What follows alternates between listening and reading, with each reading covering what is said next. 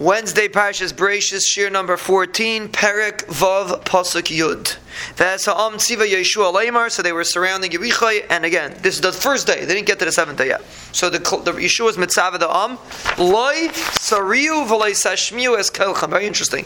He told them not to make a sound on all the other days. V'lo yetzi mipichem davar. Nothing should come out of your mouth. Ad yoim amri aleichem hariu v'hariyaisim. Until the seventh day, then you could start blowing the truas. It means apparently the schus to be kaivish Yerichai was only on the seventh day. Till then, you shouldn't make a sound.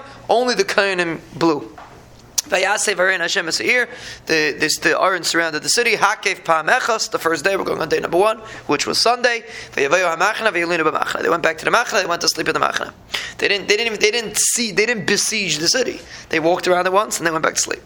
V'yashkim Yeshua b'bayker, got up in the morning. V'yisua ha'kayanim es aron Hashem. The kayanim took the aron. Pasuk Gimel. V'shiva ha'kayanim noisim shiva sheifreis hayavlim. They carried 7 sheifers lefnei aron Hashem. Hilchim haloich v'saku ba'sheifaris. They were constantly blowing. V'hachalot haylach lefneim.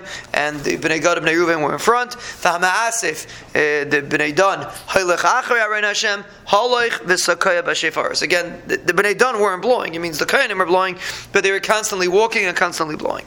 They surrounded the city the second day. Again, they encircled, not surrounded, they encircled the city. They did it 6 days. Pasuk Tesvav. Vayihi b'yemashvi. It came Shabbos. Vayashkimu k'alei sashachar. They got up early on Shabbos, like we do on Eishan Rabba.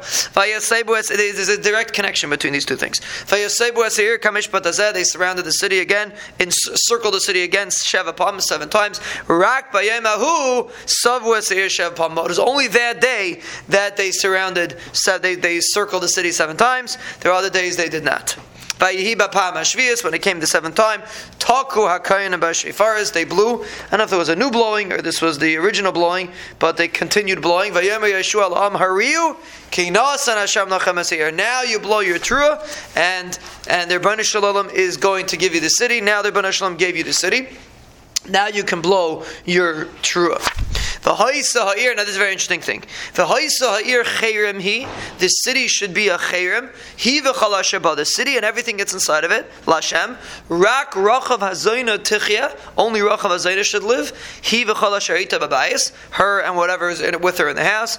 Ki hech be'asa es hamalachim asher shalachnu. Because she hid the malachim that we sent. So it's like a responsibility on the whole Klal Yisrael to keep her alive. But we're making a cherem. Now why did they make a cherem?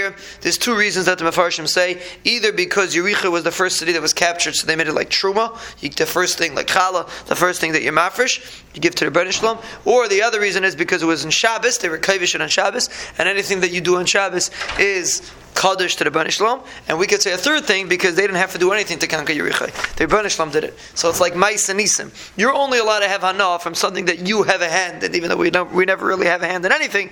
But when we do Hishtadlus, then we have a psishtical hand. But when it comes to this, they did absolutely nothing, and Amela, that's why it had to be Chayrem He, Cholasha Bal Hashem. It's a big discussion if it was the right thing to do or the wrong thing to do. But Maasei Yeshua made this Chayrem, and he said, V'rak atem shimur menachem.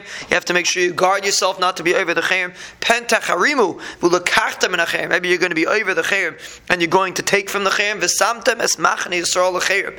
And then you're going to make Machaneh Yisrael into Chayrem. They're going to be in Chayrem because you're over on this Chayrem. Va'achartam, I say you're going to dirty Machaneh Yisrael. We're going to see this term again. If you're over on the Chayrem that Yeshua made, you're going to dirty Machaneh Yisrael. And he warned Klal Yisrael they shouldn't be over on this Chayrem.